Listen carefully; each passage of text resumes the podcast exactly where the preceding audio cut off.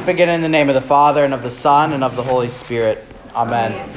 I believe in God, the Father Almighty, maker of heaven and earth, and in Jesus Christ, his only Son, our Lord, who was conceived by the Holy Spirit, born of the Virgin Mary, suffered under Pontius Pilate, was crucified, died, and was buried. The third, he descended into hell. The third day he rose again from the dead. He ascended into heaven and sits at the right hand of the Father Almighty. From thence he will come to judge the living and the dead. I believe in the Holy Spirit, the holy Christian church, the communion of saints, the forgiveness of sins, the resurrection of the body, and the life everlasting. Amen.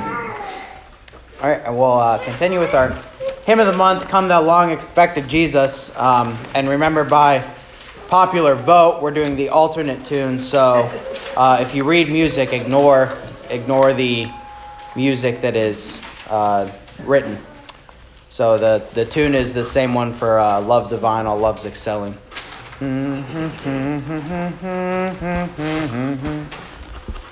Come thou long expected Jesus born to set thy people free. From our fears and sins release us, let us find our rest in Thee. Israel's strength and consolation, hope of all the earth thou art. Dear desire of every nation, joy of every longing heart. Born thy people to deliver, born a child and yet a king, born to reign in us forever. Now thy gracious kingdom bring by thine own eternal Spirit, rule in all our hearts alone. By thine all sufficient merit, raise us to thy glorious throne. All right, and we'll continue with um, Christian uh, the catechism memory work and Bible memory work. The catechism is uh, Christian questions and their answers, so I'll read the unbolded part and everyone can read the bolded part together. Do you hope to be saved? Yes, that is my hope. In whom then do you trust? In my dear Lord Jesus Christ, who is Christ, the Son of God, true God and man. How many gods are there? Only one, but there are three persons Father, Son, and Holy Spirit. And uh, we'll read the Bible memory work together. But God shows his love for us in that while we were still sinners, Christ died for us. Romans 5 8. Let us pray. Our Father, who art in heaven, hallowed be thy name. Thy kingdom come, thy will be done, on earth as it is in heaven. Give us this day our daily bread, and forgive us our trespasses, as we forgive those who trespass against us. And lead us not into temptation, but deliver us from evil. For thine is the kingdom, and the power, and the glory, forever and ever. Amen. And Luther's morning prayer I thank you, my heavenly Father, through Jesus Christ, your dear Son, that you have kept me this night from all harm and danger. And I pray that you would keep me this day also from sin and every evil, that all my doings in life may please you. For into your hands I commend myself, my body and soul, and all things. Let your holy angel be with me, that the evil foe may have no power over me. Amen. The Almighty and merciful Lord, the Father, the Son, and the Holy Spirit, bless us and keep us. Amen. All right. Uh, kids can go off to Sunday school. So for the uh, section on hymnody today, Um, I always like to talk a little bit about a hymn at the beginning of Bible study, and normally I'd point out something in our hymn of the month, but uh, I want to talk instead about of our hymn hymn of the month. I want to talk a little bit about the hymn of the day today, because it's a very important Advent hymn that you all know and love, uh, "O Come, O Come, Emmanuel," and it's uh, a very old Advent hymn, right? It's uh, it's also one of the most popular throughout Christian history, uh, at least today. Um, it's even probably considered, you know, a popular Christian song or a popular, um, well, Christian, yes, but Christmas song is what I meant. Um, even though it's not actually, it's one of these songs that's not actually Christmas song, right? It's an Advent song, uh, Advent hymn. And we do distinguish between Advent hymns and, and Christmas hymns. We sing, we, uh, the rest of the world is operating on kind of a different schedule, right? They're already singing Chris, they've been singing Christmas songs since, since Thanksgiving. Thanks, Thanksgiving and maybe even earlier in yeah. some cases, Halloween, Halloween right? Yeah. Um, but the church, the church kind of withholds the joy of Christmas, right, as we're preparing for Christmas with uh, the the coming during during Advent. And then uh, we are, in the church calendar, this doesn't come out as much, I think, but um, you know, the day after Christmas, everyone puts their trees away, right? Well, in the church year calendar, Christmas is 12 days, 12, the 12 days of Christmas. That's where that comes from. Um, it's actually the 12 days after Christmas. Right. Um, and so we leave our trees up until Epiphany. So uh, that we're we're always on a bit of a different schedule, but anyway, I wanted to um, just tell you about O Come, O Come Emmanuel if you didn't know the history of it a little bit. Um, it is one of the older Advent hymns. It's from the uh, 12th century. It's an old Latin hymn, and it is actually not uh, originally a hymn in and of itself. It is a compilation of something called antiphons. So, in um, if you know what an antiphon is, it's a verse within a liturgical text that's kind of the highlighted verse. So, in our introit every Sunday uh, that we say uh, right after the confession of sins uh, in the introit, you'll notice uh, you can look in your bulletin that the first verse and the last verse are the same, right? So our introit today, um, I'm actually talking about this verse in the sermon, so uh, this this works out well. But the introit today is from Isaiah 45:8. Shower, O heavens, from above, and let the clouds rain down righteousness. Let the earth open, that salvation and righteousness may bear fruit. Let the earth cause them both to sprout. And then after the glory be to the Father, and to the Son, and to the Holy Spirit, and all that, when you get to the end of that, uh, you have Isaiah 45 8 repeated. Uh, that's the antiphon. And you can even see um, in that introit, when the scripture is listed up at the top, um, the introit part is Psalm 19 1 and Psalm 19 4 through 6. And then the antiphon is Isaiah 45 8. Right? So um, that's what an antiphon is. It's kind of the highlighted verse. Well, um, the medieval church in the 12th century had um, would sometimes have special antiphons, where a, a, day would have its own kind of special antiphon, its own special verse that they would um, say. And sometimes they were verses from the Bible, and sometimes they were um, uh, kind of like hymn verses. Uh, but regardless, they'd have their a special antiphon for a given day if it was kind of a special day. Well, the most famous of those is where we get O Come, O Come Emmanuel, and that's what's called, I'll write it down here. Um, where's my marker that I had out? I had one that I knew worked up here. Okay. Um, the. The great, they're called, they're, you know they're special because they're called, that's the name, they're great. The great O antiphons. Um, and from December 17th, which was yesterday, to December uh, 23rd, so leading up to Christmas Eve, uh, that week, those seven days, uh, each day had a great O antiphon. It had, a, it had its own antiphon um, that they all started, O come. This is why they're the O antiphons, because they begin, O come, and then a title for Christ, and then um, a, a, verse about that title for Christ. So uh, each verse of O Come, O Come Emmanuel is based on one of these O antiphons.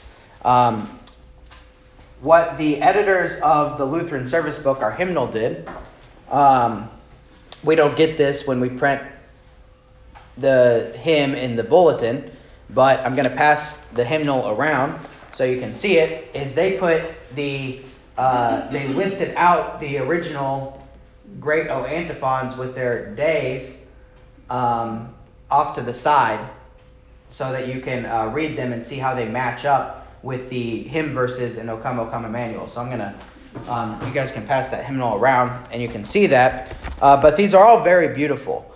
And um, what we do as part of our home devotions from December 17th to December 23rd is uh, we have this little booklet that has the great O antiphons listed out, and it's got some corresponding scripture passages uh, for each of the O antiphons for each of the verses, and um, we just kind of tag that on to our normal uh, devotions during during Advent, and it's a very nice way to kind of prepare for Christmas.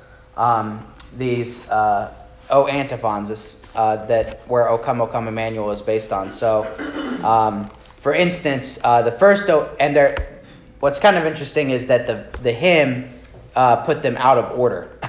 so it started with the last one first, O Come O Come Emmanuel, uh, which is actually December 23rd's, but um, and then it kind of goes in order from there.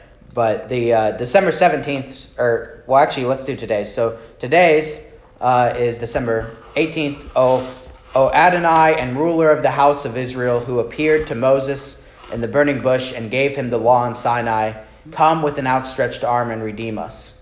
Um, and that's corresponding to stanza 3 in O come, O come, Emmanuel. O come, O come, thou Lord of might, who on thy tribes, uh, to, who to thy tribes on Sinai's height in ancient times didst give the law in cloud and majesty and awe. Um, so it's kind of a, a, poetic paraphrase of the O antiphons. Um, so even though we don't gather for church from December 17th to December 23rd and get to use these in church, it is nice that we get to sing this this hymn um, with all of the great O antiphons in it um, the the Sunday before Christmas. Uh, so it's a very nice hymn to sing today. So if you didn't know about the O antiphons um, or O Come O Come Emmanuel and where that hymn comes from, that's that's where it comes from. I think it's you know a, a really beautiful hymn, and it's obviously very Advent focused. Um, the word Advent means come, and so when we have these O come antiphons, this is uh, we're repeating over and over again. O come Christ, O come Christ, O come Christ, right? Because all these different um, titles O wisdom, O Adonai, O root of Jesse, O key of David, O day spring, O king of nations, O Emmanuel. Those are all titles for, for Christ. So, um, any any questions on that or thoughts? I've thought about at some point basing the uh, Advent Midweek series off the O antiphons. So, tell me if you hate that idea or like that idea. I guess. Um, that's a kind of a popular um, amongst Lutheran pastor way to, to do the Advent midweeks. So, um, still losing my marker here. All right, uh, the Bible or the Catechism and Bible memory work today, uh, which we'll look at briefly. So, if you remember from last week in Christian questions and their answers, it started out with questions like. Uh, are you a sinner? How do you know you're a sinner? And then this this week, um, and the answers were yes and from the Ten Commandments. And then this week it starts out with questions like, do you hope to be saved? Uh, yes, that is my hope. And in whom do you trust? In Jesus. Uh, who is Jesus? True Son of God, true God, and true true man. How many gods are there? Uh, only one. There are three persons. If you notice the pattern there, it's starting with the Ten Commandments, and then it's moving to the Creed, right? So it starts with, uh, Are you a sinner? How do you know? From the Ten Commandments. And then, Do you want to be saved? Okay, how did that happen? By whom? We find that out in the Creed, right? And then, okay, who is this this guy? Uh, Jesus, uh, true God, um, begotten, not made, born of the Virgin Mary, true God and true man. And uh, then in the creed, we also learn the Trinity, right? You have the structure of the creed is the three persons of the Trinity Father, Son, and Holy Spirit. And so the, the Trinity comes up. So, what the Christian questions and answers are, there, are doing, in a sense, um, ultimately they're preparing you to receive communion. That's the main point, which we talked about last week. But they are also, um, like we kind of talked about last week, putting the catechism that you learned right? The Ten Commandments, the Creed, the Lord's Prayer, uh, baptism, confession, Lord's Supper. They're putting that those parts of the catechism that you learned into practice in your own life, right? So now you're applying that uh, catechism, the, those Ten Commandments, that creed, uh, in these questions, you're applying those to your own life, right? It's not just kind of abstract of, okay, what are the Ten Commandments and what do they mean? But now it's, what do they mean to me? right? Uh, what's what do they do for me? What is the what does the creed mean to my life? Um, what does it mean that what does the Trinity uh, mean in, in my life? That this is the God who saved me. This is the God who redeemed me. This is the God who created me and sanctifies me.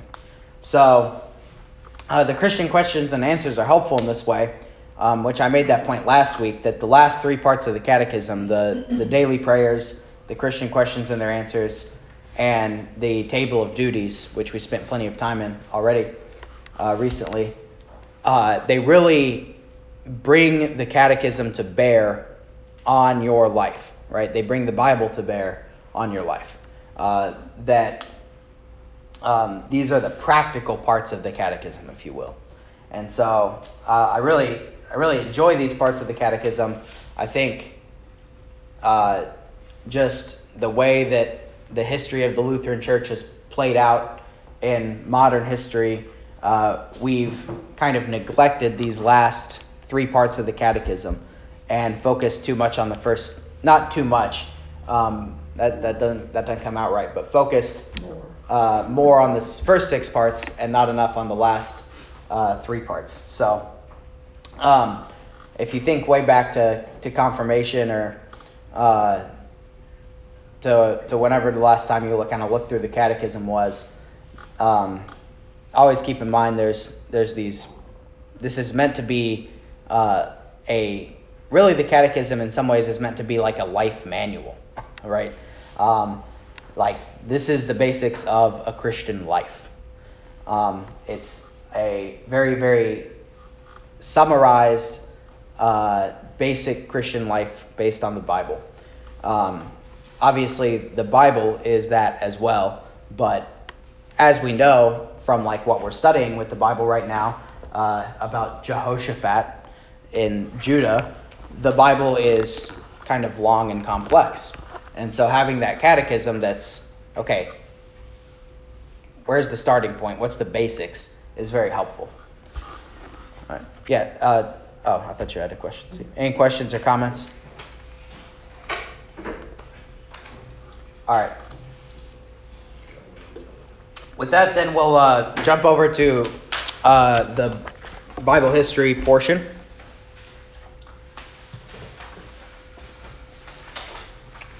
You can tell me, by the way, if you. Uh, I've been doing this for like probably a year now. I don't know, but uh, I like I like splitting up Bible study with the at-home prayer, hymnody, catechism, Bible memory work, and then I know it gives us less time on the actual uh, Bible part, but I like bite-sized portions. So I think it's easier on the brain uh, to pick up things in bite-sized portions. In our, I mean, in our modern world, um, our attention spans and our memories are not as good as they once were. Uh, when you watch a movie, it's like you know constant jump cuts. Um, so I like I like splitting up Bible study like this, where we can kind of just do bite-sized portions, and then it takes longer to get through things, but it doesn't really matter because all the stuff's important, at least in my mind. So tell me if you hate that. If you just want to spend, if you just want me to lecture for an hour straight on this, on the same on the same topic, I will. I have no problem with that, but I kind of like splitting it up. So um, let let me know if you decide that you uh, hate that. I, I, was just thinking about that the other day. I was that I kind of started um, extending these different sections and and making Bible study more uh, separate chunks of time, and I thought maybe everyone hates that. so, but no one's ever said anything. I don't think so. we'd keep coming back. Yeah, that's right. Ah, uh, there you go. So we're in Second Chronicles now, uh, continuing through Bible history, and uh, well, so I take that back. Uh, I didn't write it on the board, but we're actually still in Second Chronicles 16. Um, I'll just do this really quickly. We never finished Asa. So King Asa is Jehoshaphat's dad, um, one of the good kings of Israel, and uh, Jehoshaphat's also going to be a good king in Israel. Um, we already covered this story uh, back let me uh, look at the chart here, make sure. Yeah. Uh, so, back with uh, King Baasha in Israel a long time ago, uh, we covered this story that happens in Second Chronicles 16, which is that Baasha, who's an evil king in Israel, northern kingdom, wants to go to war with Asa in the southern kingdom. And um, Asa makes a treaty in Second Chronicles 16 with Ben Hadad of Syria uh, to attack Israel, to kind of head them off, uh, to distract them from attacking um, Judah. So instead of Israel attacking Judah, uh, Judah makes a treaty with Syria to attack Israel so that um, Israel will not be attacking Judah. So it's kind of a um, sly diplomatic uh, situation that Asa gets involved in here. Now, um, when he does this, uh, when when Ben Hadad, the king of Syria, goes and attacks Israel and the northern kingdom, and they're distracted, uh, what Baasha or what Asa does, excuse me, is he goes and he removes all the building materials of uh, the fortifications that Israel is trying to build along the border between Judah and Israel.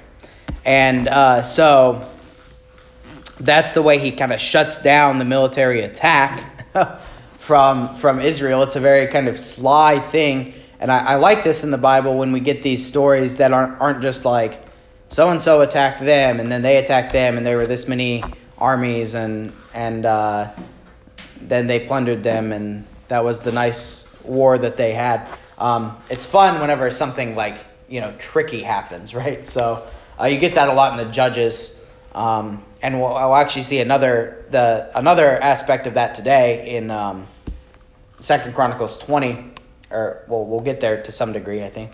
Uh, in Second Chronicles 20, when um, these eastern forces go to attack Judah, and um, Jehoshaphat, actually the Lord, uh, pulls a very sly trick but um, anyhow, the when Asa does this, it works, and um, it all works out for good in the end. However, uh, Asa is punished for this because Asa forgot something. What did what did Asa forget to do? Yeah, he forgot to call on God. He forgot to pray, right? And so we've we've stressed this over and over again, but uh, there's three needs that the um, that I've I, this is just kind of my own way of thinking about this, but that I identify as um, what makes for a good king whenever they throughout the history of both the united and divided kingdom of Israel is there's three needs for kings to be good kings. Uh, the need for worship, right worship, right prayer, and to have the word, to listen to the prophets. Uh, worship, prayer, and the word. And uh, every time before battle, this has been proven over and over again that these kings should call on the Lord. And Asa um, thinks he, after all the success that he's had, um, and this is always the danger when you have too much success, is you start to get prideful and rely on yourself. Uh, Asa gets prideful and doesn't call on the Lord. He doesn't pray. And so, while he remains a good king, he is punished. Uh, he gets a disease in his feet before he dies. So, um, if you look at around verse uh, uh, 11 and 12 of Second Chronicles 16, um, Asa became diseased in his feet, which is an unpleasant disease. Um, can't you know walk around anymore, I assume. Um, and the, and the malady was severe uh, because and uh, he didn't seek the Lord, right? So. Um, the application of that is is simply to to be aware of pride. So, uh, 1 Corinthians 10, uh, which starts out by talking about the history of the people of Israel, which is kind of interesting, and talks about the wandering in the wilderness and all the blessings that God gave to the people of Israel. Um, that it the, the people of Israel were, were blessed by the Lord, they were provided for, so on and so forth. Paul, Paul says in 1 Corinthians 10, uh, they were, I'm paraphrasing, despite all these blessings, many of them fell away. Um, in fact, most of them, right? Most of the generation that started out wandering in the wilderness, most of the generation that saw God's mighty work parting the Red Sea, uh, they fell away from the faith. And that's incredibly sad um, that, that so many fell. But, he says, these things are written for our instruction so that we would learn from the, these mistakes. And that's, that's really why we go through Bible history, right? Is that um, the, the history of the people of God is one, it's a history of our salvation, it's a history of the coming of Christ. And that's maybe the most important thing. Two, it is an example to us, right? As we've seen over and over again, there's all these examples uh, throughout what's recorded in, in the Bible of things that apply directly to our lives. And so Paul says to, to us, modern New Testament Christians, right? Um, and th- this is verse 12 of 1 Corinthians 10. Watch therefore if you think you stand firm, lest you fall. Right? So this is what happens to Jehoshaphat. He thinks he's standing firm, and then literally his feet become ill as a punishment of the Lord. Right? So um, he, he probably literally fall, fell down. um, so th- th- this is uh, just always something to keep in mind is that we should, this is something we always need to be on guard of, is of pride. Um, really, pride is in some ways the fundamental sin. Um, pride is what uh, causes Adam and Eve to fall into sin, or the, it is the, in some sense, the first sin that they fall into, is that they think, I know better than God. Right? I can handle this. God didn't think I can handle this, but I think I can handle this. Right? So um, that's that's always the danger. Every every sin really is pride when you think about it like that. When you're saying, God says this is sin, but I don't think it is. Right? So, Uh, watch, watch therefore, if you think you stand for, firm, lest you fall. Okay. Um, let's move on then to Jehoshaphat. So that's Asa's life, and sadly, um, he's still recorded as a good king. Um, and there's really no, there's really nothing to indicate that Asa fell away from faith. Um, so if you read the beginning of Asa's life, it um, in First Kings, or no, that's in Second Kings. Um, it says basically he remained faithful all his days. So uh, there is this aspect that he he had faith, he had saving faith, um, we would say, but then we also have that verse in uh, at the, in Second Chronicles 16 there that um, he uh, he didn't seek the Lord for this illness, right? So he died not recognizing um, what this illness was from. And it's also interesting. It says he didn't seek the Lord, but he sought his physicians. Right. Um, which is very interesting in our modern world when you think about how much trust people put in doctors, right? Um, uh, I, I mean, I do kind of like, like to make this point, and it's harsh, uh, but no one ever misses a doctor's appointment.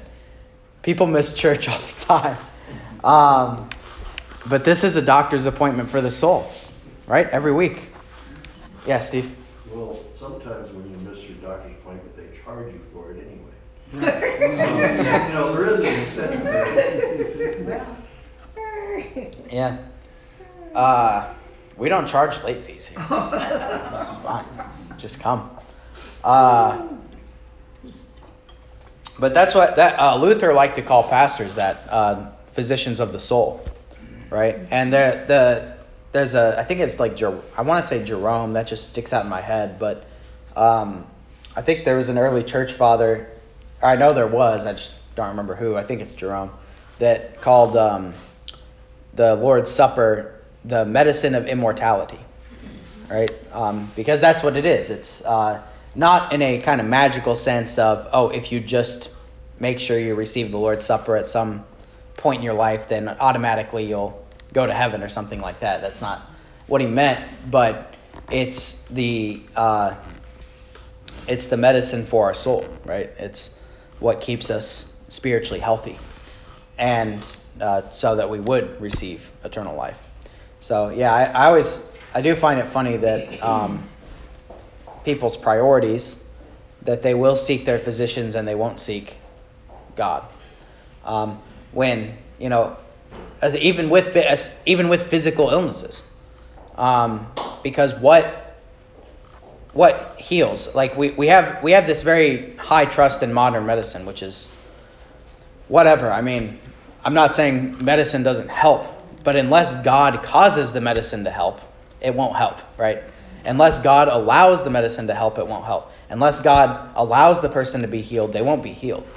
Um, everything's in God's hands, right? And so, I, I mean, I wonder how much we really believe that today. Um, that it's actually in God's hands, not in the medicine's hands, right? I mean, I'm, gu- I'm guilty of this too. Like, if I get a headache, I just expect the Tylenol to work, right? And I, I, I don't always pray. Like, I don't always say, I should, right? But you should. You should. Um, you should pray that God would take the, the pain away if you want the pain to be taken away. Um, and in His mercy, sometimes He gives that anyway, right? So, uh, but that's still no excuse for us not to thank Him and not to ask for His help. Anyway, okay, that, that was a fun tangent, but we should move on. Um, that's a good verse. I should write that down somewhere. Um, he sought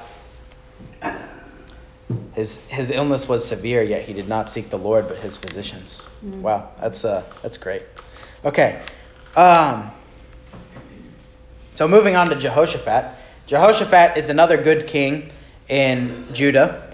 Um, still one of few. I mean, we'll we'll get to more evil kings here in the future, and then uh, most of them are going to be evil, but but some good. Jehoshaphat's another good one. He continues in the ways of his father, Asa, and um, I'm gonna try. I'm uh, gonna try and shorten up Jehoshaphat. I don't want to spend forever on him. It's uh, four chapters total 17, 18, 19, 20. So um, I just want to highlight basically one story of Jehoshaphat that I think is the best story from Second Chronicles 20.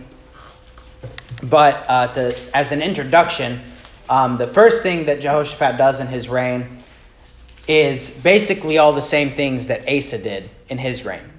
Uh, and we call this, I'm, I'm going to use this phrase now, I think it's a, a good phrase of um, Reformation and revival. So we, we talked on Reformation Sunday about uh, how the church is always reforming. The church always needs reformation because there's always problems in the church. There's always problems in within the people of uh, God on this earth because of sin. And so we always need to be looking for what those problems are and how to fix them. And obviously, sometimes they're more extreme in certain times of history, and sometimes they're less extreme. But uh, even though Asa had done all his reforms, notice that when Jehoshaphat takes over the throne, there's still a lot of reforms to be done. Right? There's still a lot of pagan shrines and idolatrous people um, that that need to be brought to repentance. Um, so we have Reformation, and we also have this revival, um, not in the sense of okay, so historically in America we have like um, you know the Second Great Awakening revivals um, with uh, Charles Finney and all that, and that's uh, I can go into some of that history at some point if you want. It's not th- those aren't the best of things um, in the sense that in those early American revivals, people were being emotionally manipulated, and there was some bad theology there as far as uh, you know uh, free free uh, will theology and stuff like that. But it is true that sometimes places and churches they do need a revival of the spirit. They need a revival in the Word of God, right? Uh, they need to be revived by the by the true uh, Spirit of of God. And so uh, whenever so there's kind of two parts to this, right? The Reformation is the correction of the evil things, so the taking down of the shrines, and the revival. This is just kind of a phrase I'm I'm using, but the revival is the turning back to the Word of God, right? So the kind of the negative and the positive. And so um, Reformation revival, that's what's going on uh, for Asa. Um, and he also is wise like his father, and he builds more military fortifications and things uh, to protect the church, to protect the people of God. Um, and that's an interesting thing too.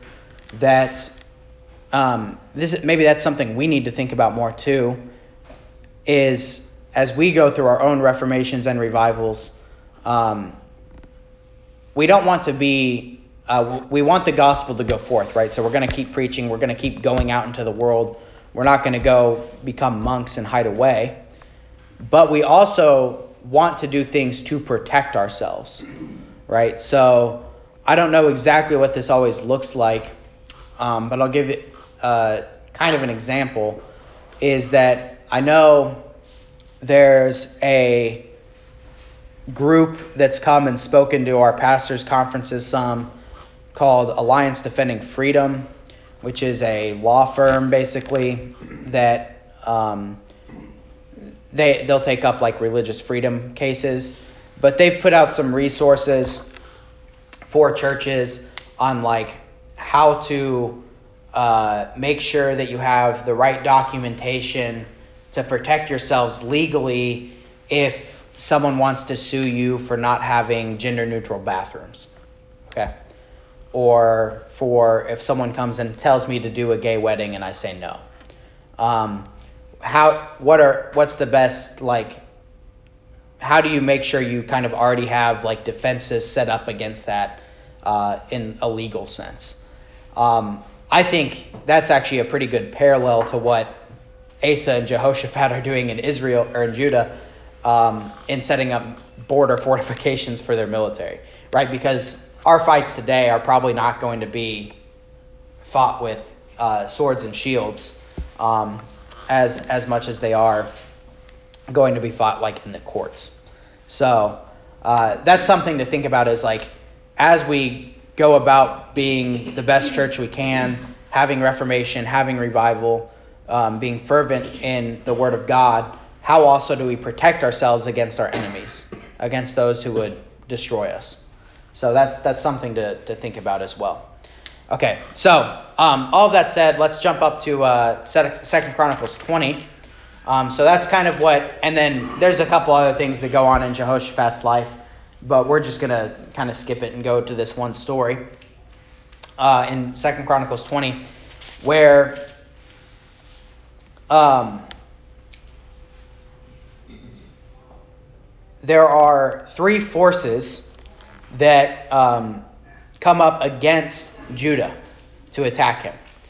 And these forces are Ammon, Moab, and the people of Mount Seir. Ammon, Moab, and the people of Mount Seir. Now, if you have a um, Bible history reference material packet, if you want one, there's some up here. Um, but I'll just point out on this map here, if you can see, uh, we have Judah here, where it says Judea, that's Judah and that's the border between Israel and Judah. And then you have the people of Ammon that are going to attack Judah, joining with the people of Moab, joining with the people of Mount Seir. Now, Mount Seir is uh, it's kind of like a the people of Mount Seir. You can tell it's a rural area because they don't have like a name. They're just like the people of this region. If I was like, it's the people of Johnson County, Mississippi, you'd be like, yeah, like it's you know, they're not really they don't really have a a big like it's not uh, a town name, right? It's just the people that are around there. Um, so the people of Mount Seir in this this rural area, uh, Mount Seir is way down here, but where it says Edom, um, and they're in the mountains. They're mountain people. So kind of Ammonites, Moabites, and probably some kind of Edomites if you look at what that is, Judah goes from here to here. Ammon to Mount Seir goes from here to here. It's the entire eastern front, right? okay. Yeah. So um, it's it's a massive army, and uh, what's the? I think there's word there. trying to see what my translation says. Anyway, it's a it's a very very very large uh, army that is going to come up against uh, that's going to come up against Judah to attack them. Oh, a great multitude. Okay, that's what that's what my translation says. And uh, verse two, uh, they yeah some a vast army, a great multitude. Right. Um, this is the basically the entire eastern front of Judah has turned against him and is coming to attack him. Um, three, three large armies are joined together, right, to attack against Judah.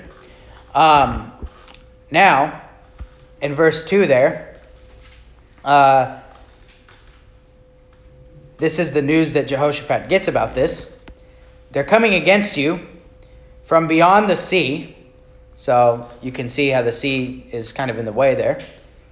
Um, and now they are in Hazazon Tamar, which is En Gedi. So let me see if it's on this map or not. Okay, it's not on this map. Uh, I have a map here that I printed out. I don't know if you can see it. So this is actually a map of this battle.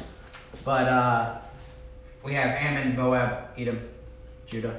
Uh, En Gedi, Hazazon Tamar is here on the western but basically in the middle of the Dead Sea on the western border.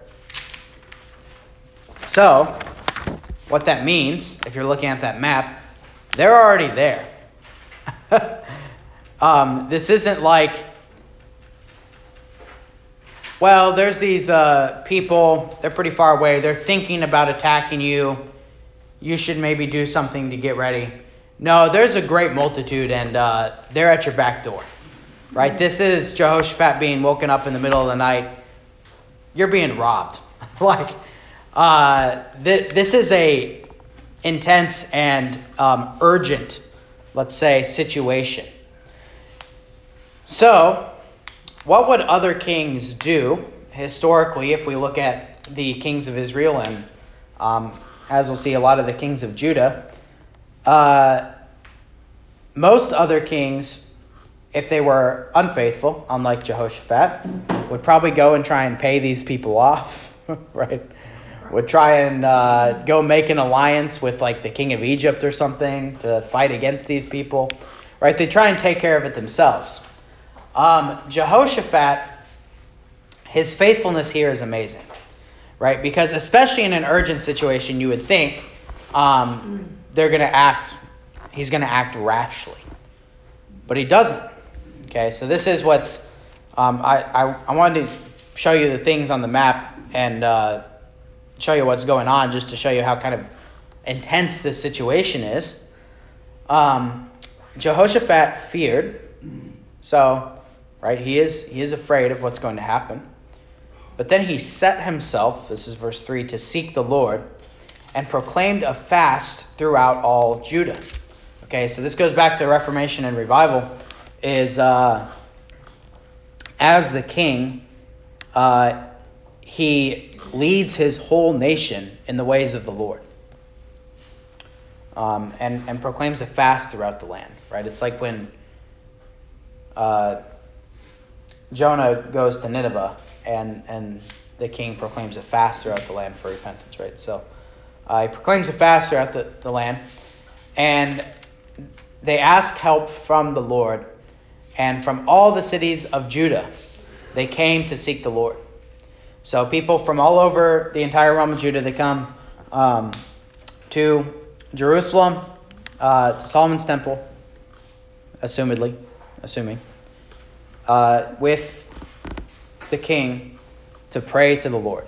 This is a pretty amazing thing, right? So um, we'll, we'll look at, uh, so again, right worship, right prayer, seeking the word. Um, actually, we'll get to the word in a minute. The, the, the prophet is yet to come. But let's look at uh, verses 6 to 12. This is the prayer that Jehoshaphat stands in the assembly of Judah and prays. Um, I mean, I, I, just love this. Like, just think, just imagine to yourself, like, uh, that some foreign nation is going to attack America and instead of like freaking out and getting our nukes ready, uh, Joe Biden calls everyone to the White House and starts praying to Jesus Christ. Like, this is what's happening, right? It's, it's amazing. Um, and this prayer is great. O Lord, God of our fathers, are you not God in heaven? And do you not rule over all the kingdoms of the nations? And in your hand is there not power and might? so that no one is able to withstand you. Are you not our God, who drove out the inhabitants of this land before your people Israel, and gave it to the descendants of Abraham, your friend, forever? And they dwell in it, and have built you a sanctuary in it for your name, saying, If disaster comes upon us, sword, judgment, pestilence, or famine, we will stand before this temple and in your presence, for your name is in this temple, and cry out to you in our affliction, and you will hear and save. And now here are the people of Ammon, Moab, and Mount Seir, whom you would not let Israel invade when they came out of the land of Egypt, but they turned from them and did not destroy them. Here they are, rewarding us by coming to throw us out of your possession, which you have given us to inherit. O our God, will you not judge them? For we have no power against this great multitude that is coming against us, nor do we know what to do but our eyes are upon you. Okay. So uh, this prayer is great. First of all, just the main thing to point out is the absolute trust that um, Jehoshaphat shows in the Lord. Right? Especially that last verse. We don't know what to do. We don't have any power against these people. But you can save us. You can judge them. You know what we need. We're looking to you. Right? Um, if only we could approach our prayers with, with such faith. The other thing I want you to notice is the, the pattern of prayer here, because uh, the pattern of prayer um, is the same pattern of prayer in some ways that we we often pray with, and it's it's always kind of good to recognize this. Okay, so we recognize like this is a beautiful prayer. This is how we need to pray with this kind of faith. How do we do that? Get down to the brass tacks. Uh, the first thing uh, he does um, is uh, talks about godly attributes. So he says things like, uh, Are you not the God in heaven? Do you not rule over all the kingdoms of the nation? Is your hand in your hand is there not power and might? Okay, so he's telling God things about himself, which is interesting, right? So uh, it it seems it when when you say that out loud, it seems weird that we would like tell God things about Himself. Um, I mean, doesn't God know who He is, right? But this is the nature of prayer is that God wants to hear our prayers like a father wants to hear his children. And so, um, how, what do fathers want to hear from their children, right? They want to hear uh, their children uh, talk about them. They want to hear their, their children tell, tell, tell them about their lives, um, but also how that relates to them. Um, right? That you they you want your children to ask you questions about yourself and to talk about you. And so um, this is what God wants from us. He wants us to praise Him for who He is. And the other thing this attribution is doing is um, recalling God's promises. So on what basis are we going to pray? We're going to pray on the basis that God is powerful and that He's mighty and that He can do these things, that He's the God in heaven right? Uh, these kinds of things. So, um, and you can notice there, right? Are you not the God in heaven? Well, how does Jesus teach us to pray? Our Father who art in heaven, right? Um, so we start out with this this God this godly attribute. Um, then he uh, gives this. Uh, what, oh, I'm out of time. Okay. Well, we'll uh, we'll pick back up on the pattern of prayer uh, next next week. Uh, no, we won't. Next week's Christmas. Jeez. Okay, no Bible study next week. Um, I'm doing Christmas service down in Oxford at 11 a.m., so I got to ski skedaddle out of here after our 9 o'clock service here. So don't forget, 9 o'clock service here, not 10:15. So don't come to church at 10:15 next Sunday. Um, come at 9 like you would for Bible study, but we're gonna have service. So, all right, uh, let's end in a word of prayer. Any uh, final questions or comments or thoughts though before before we do that? Okay. Let's pray. Dear Heavenly Father, we thank and praise you that you are the God in heaven and that you are powerful and mighty, and we pray that you would defend us, that you would save us, that you would help us in all our needs. We pray that you would come to us today as we worship you. We pray that you would open our hearts and our minds to the preaching of your word. And dear Heavenly Father, we thank you and praise you for all the good that you have brought us, especially this Christmas and Advent that you have come to us in your Son, Jesus Christ, in the incarnation, that you have taken on human flesh that we might be reborn sons and daughters of God. We pray that you would continue to be with us and continue to come to us until uh, Jesus comes again, finally on the last day. We pray this all through your Son, Jesus Christ our Lord, who lives and reigns with you in the Holy Spirit, one God, now and forever. Amen.